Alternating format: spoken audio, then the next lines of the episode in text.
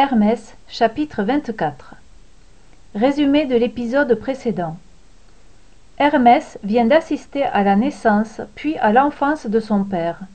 Mais Pausania lui a dit que son frère Héphaïstos avait besoin de lui. Sur le chemin du retour, Hermès se demandait comment il allait pouvoir aider Héphaïstos. Il pensait souvent à ce petit frère que sa mère avait jeté par la fenêtre.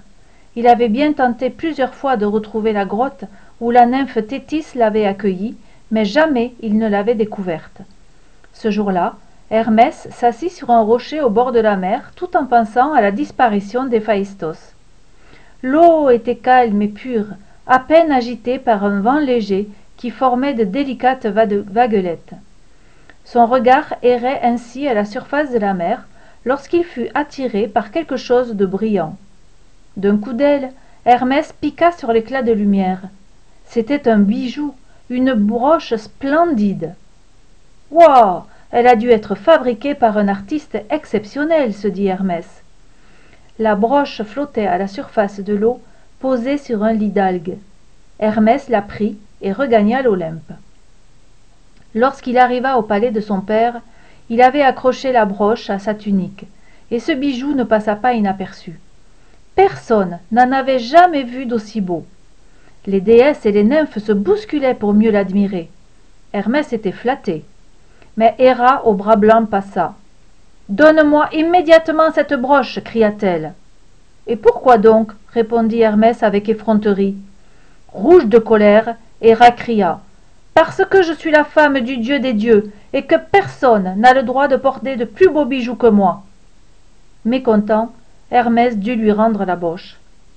Et voici que le lendemain matin, à l'heure de l'assemblée des dieux, une déesse parut au palais, portant sur la tête un bijou magnifique.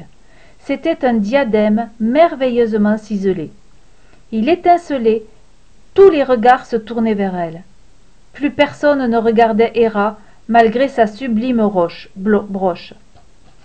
Furieuse, Héra se pencha sur son époux et lui demanda d'appeler la déesse auprès de lui. C'était la nymphe Thétis. Elle approcha du trône. Zeus la questionna. Qui est donc l'artiste qui t'a fabriqué un diadème d'une telle beauté? Le même que celui qui a fabriqué la broche de votre épouse, répondit Thétis. Et quel est son nom? s'exclama Zeus. Thétis garda le silence. Héra s'énerva aussitôt.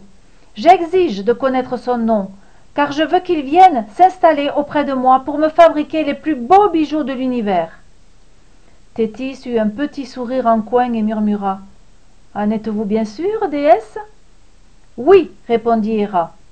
Alors, Thétis demanda l'autorisation de s'absenter pour aller chercher l'artiste, qui tordait si divinement les métaux précieux.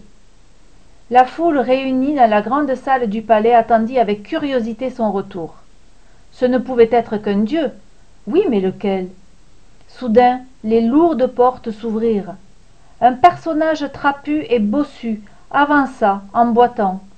Il était jeune encore, mais une barbe touffue lui cachait une grande partie du visage. Il était extrêmement laid. Un murmure de surprise parcourut la foule. Comment ce vilain bonhomme pouvait-il fabriquer d'aussi gracieux objets? L'homme s'approcha du trône de Zeus et Héra, mit un genou à terre. On ne voyait plus que ses larges épaules de taureau et sa chevelure sauvage. Je suis à votre service, ô roi et reine de l'Olympe, dit-il. Mon nom est Héphaïstos. À suivre.